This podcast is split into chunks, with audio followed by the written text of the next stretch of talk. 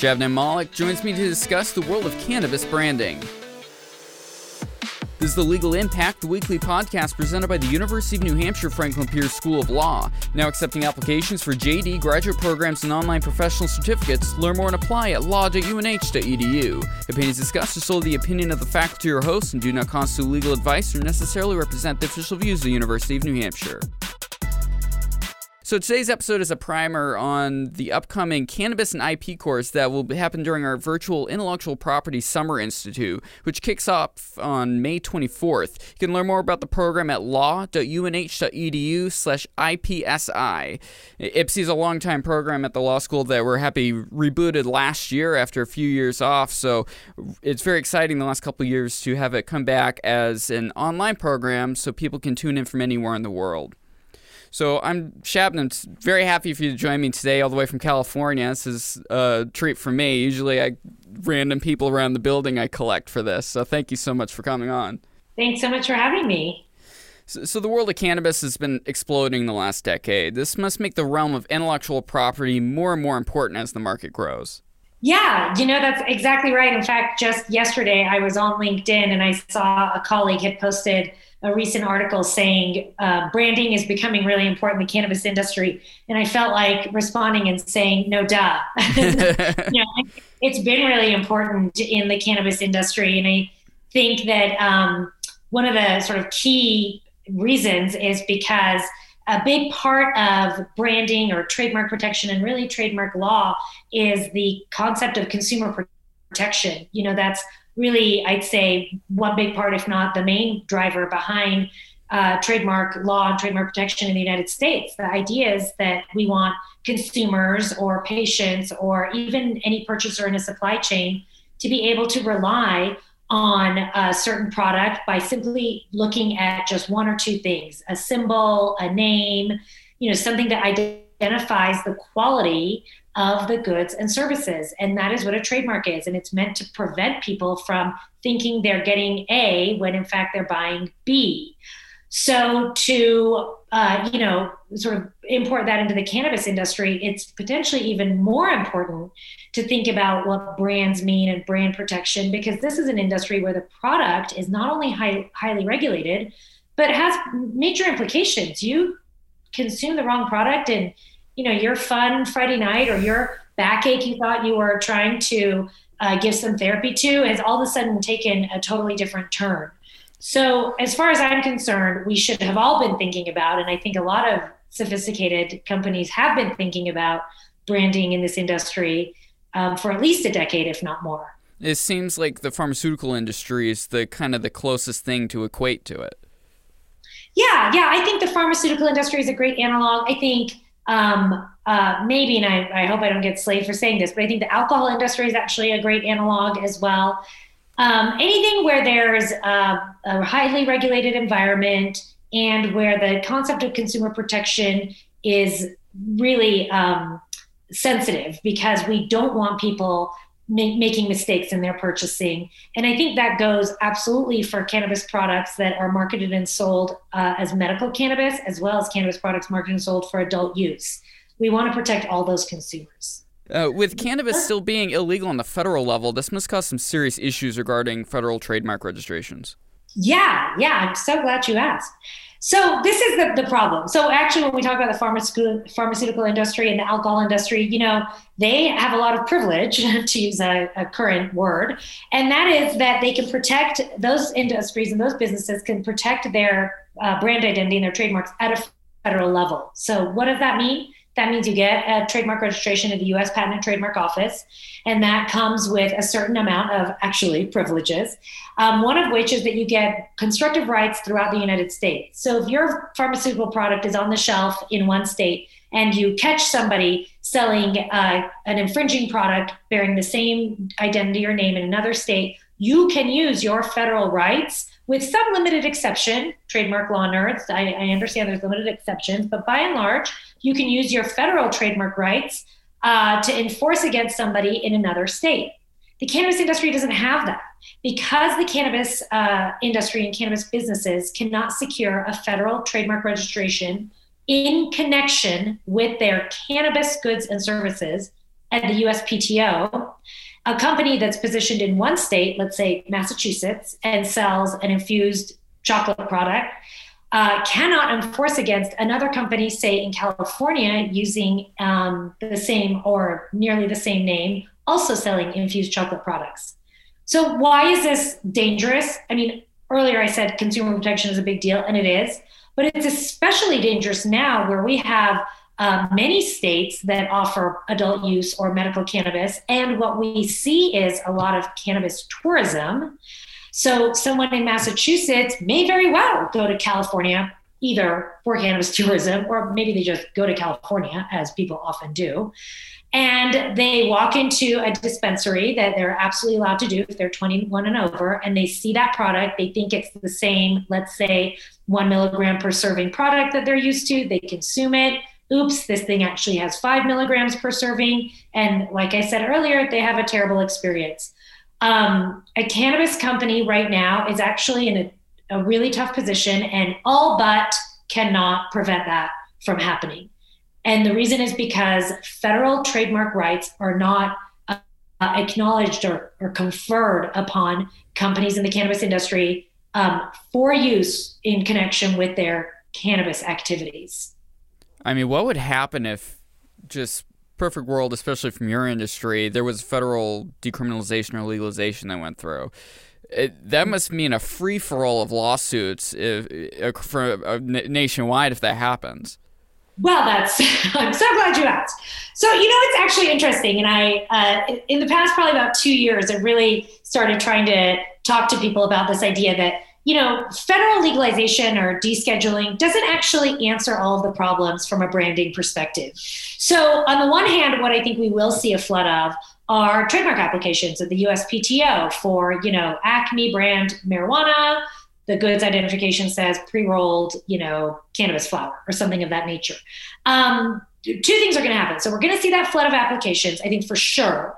But the the, the other thing that happens, and we see this um, after the passage of the 2018 Farm Bill, is it, it's not like when something is legalized at any level, federal or state level, that you have a law that says, okay, marijuana is legal, and then tomorrow morning it's just a wholesale and industry erupts and people do whatever they want.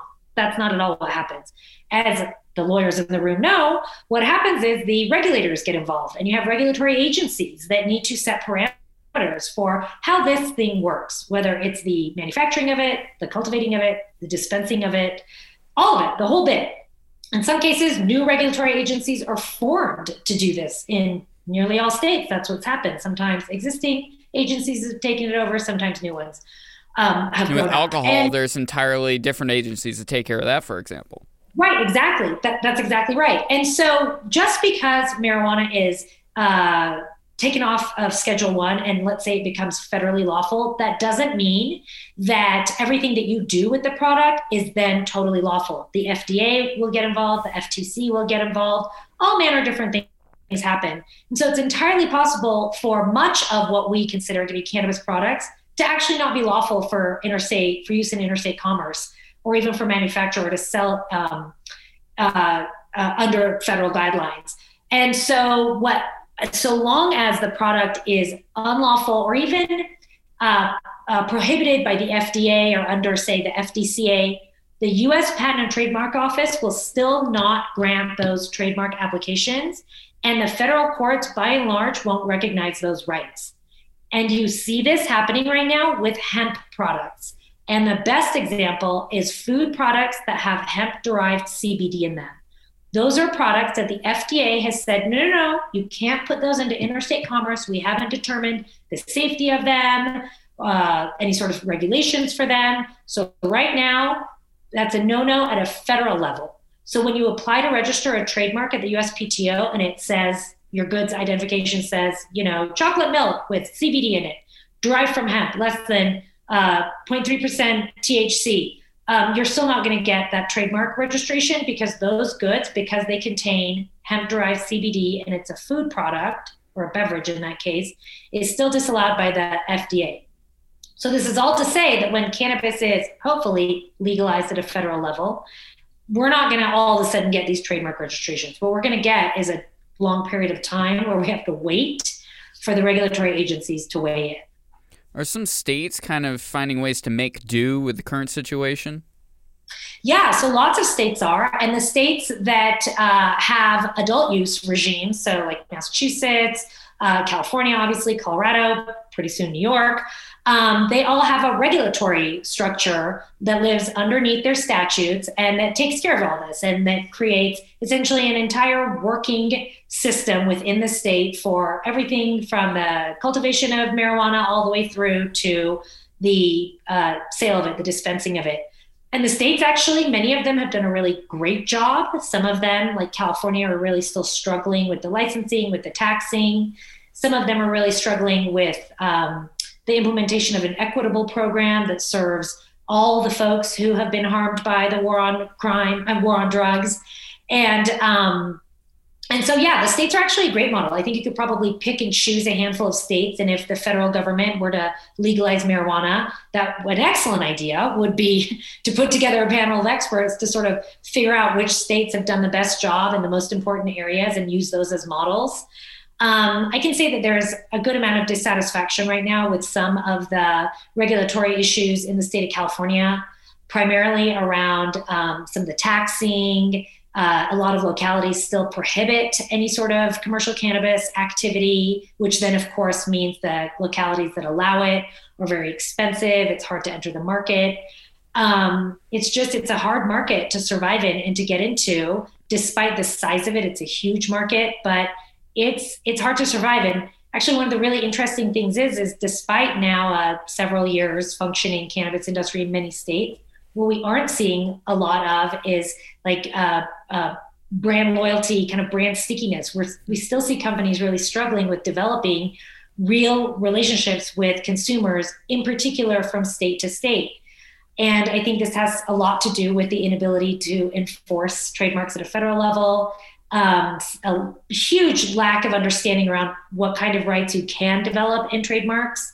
And because it's a, a hard product right now, you know, it's a, a, hard ag product to consistently deliver, to perform. Um, you can't obviously take a seed or a clone from state to state. So even if you are a multi state operator, your product is often a smidge different from state to state because your core, one of your core ingredients is by definition not the same. And so it's hard to develop that kind of relationship with consumers when um, product reliability is just like this impossible thing to capture.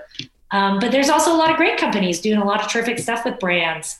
And we see a lot of them come out of California, legacy companies who have had a long standing um, relationship with patients in the state of California, have been really responsible companies, great branding, great packaging and they have expanded through various licensing deals or just organic growth. Um, and so I think we will start to see some companies emerging with some strong brand loyalty. From an advocacy perspective, I mean, how important is it for the smaller, especially as the uh, regulations start coming down on in a lot more states and federally, hopefully? Um, do you see do you encourage your smaller clients to really step up their trademark and enforcement game as they go to, before the large players begin entering the market yeah yeah i think it's really important for smaller companies or legacy companies to really be doubling down on their branding efforts and brand protection. Part of it is that there are big companies coming in. There is a lot of acquisition. And so gosh you know why not position yourself to either be a strong player or maybe an acquisition target? And part of it is that we it's it's it's an unfortunate situation but we have so little room for error in this industry. So if you know consumer harm happens if um, counterfeiting happens infringement happens it all inevitably comes back and reflects poorly on our industry. And it's unfortunate. And so we uh, there's this constant pressure to you know sort of always be the good guys in the room always be the good actors. And that is that's what part of you know solid branding um, strong trademark rights enforcing those trademark rights it's all part and parcel of that. It's part of being a good corporate citizen basically um, and right now is the time to do it as federal legislators are potentially looking at some shifts in, in federal policy and federal statute yeah we want to be out there with our you know best face forward and um, showing uh, both the believers and non-believers that this is a great industry with some solid products and some really good players who want to take care of consumers, who want to be compliant, who want to put great product out there on the market. And that's all the way from cultivators. I know some amazing farmers in Northern California who are just downright good people and deserve the protection of the law, um, all the way to dispensaries and product manufacturers who are really bringing some terrific products to the market um, and I mean, really shifting things and giving people an opportunity to find therapies or even recreation in a different model. Um, I love it. I think they should be given the privilege of, of the law in all ways, including trademark. Lastly, what does the work of your firm, Brand & Branch, look like on a day to day basis? You and Amanda Conley must be quite busy. We are actually, as you may know, my law partner Amanda and I taught this course together last year, and it was so much fun. Um, it's great. So our day-to-day workday is probably different, I'd say, than a lot of other lawyers. Part of it is because of the industry we serve. Part of it is because we're a boutique firm. We're both big firm expats, so we really we got that training in big firms, but we wanted a different lifestyle. We were mostly virtual. We got an office, and then we became virtual again after the pandemic, of course. But um, I'd say some of the unique things about our firm is our relationship with our clients we counsel them in a really um, confident but informal way, I'd say. We tell them the truth. You know, here's the risk, here's the problems, here are the challenges, and here are some opportunities for you. Um, one of the things serving the cannabis industry has done is it's expanded our practice. So Amanda and I are basically trained trademark lawyers, but in the past six and a half years, we've become all manner different kinds of lawyers that are sort of offshoots of trademark. And that's the benefit of serving the cannabis industry. It it forces you out of one area, maybe your comfort zone, and you become an expert really in other areas. So for us, that's included labeling and packaging compliance, other kinds of regulatory compliance that have to do with product development and product identity and brand identity. Um, we do a lot of advertising law compliance, and we do a ton of agreements work, which I actually hadn't done so much of before. And now it's like the bread and butter of what we do. And for me, the cannabis industry has really just changed my professional development. I do work like teaching this class. Um, I do a lot of education, both Amanda and I do. We teach other lawyers, we teach business people. We actually started a bar association to support lawyers that serve the cannabis industry. It's basically like turned me into an entrepreneur in some ways. It's um, so I'm not just like you know, go to my desk, bill hours, go home. I'm like, go to my desk, figure out what next thing I want to throw my head into? Is it the unlawful use doctrine and how we may, you know, overturn it or attack it? Is it federal legalization? Is it the latest in a trademark lawsuit that's pending? Can I blog about it? Um, is there a young new attorney that wants to get into the industry that I can mentor? It's just, it's a lot of stuff, not just lawyering.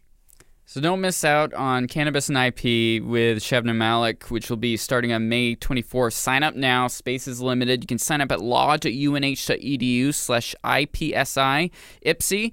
There are, if you're a visiting student, you we do offer transferring credits. And if you're a legal professional, please do sign up. We are offering this to domestic and international professionals. Uh, go check that out now before you miss out at law.unh.edu slash IPSI. Thanks for listening to The Legal Impact, presented by UNH Franklin Pierce School of Law. To help spread word about the show, please be sure to subscribe and comment on your favorite podcast platform, including Apple Podcasts, Google Podcasts, and Spotify.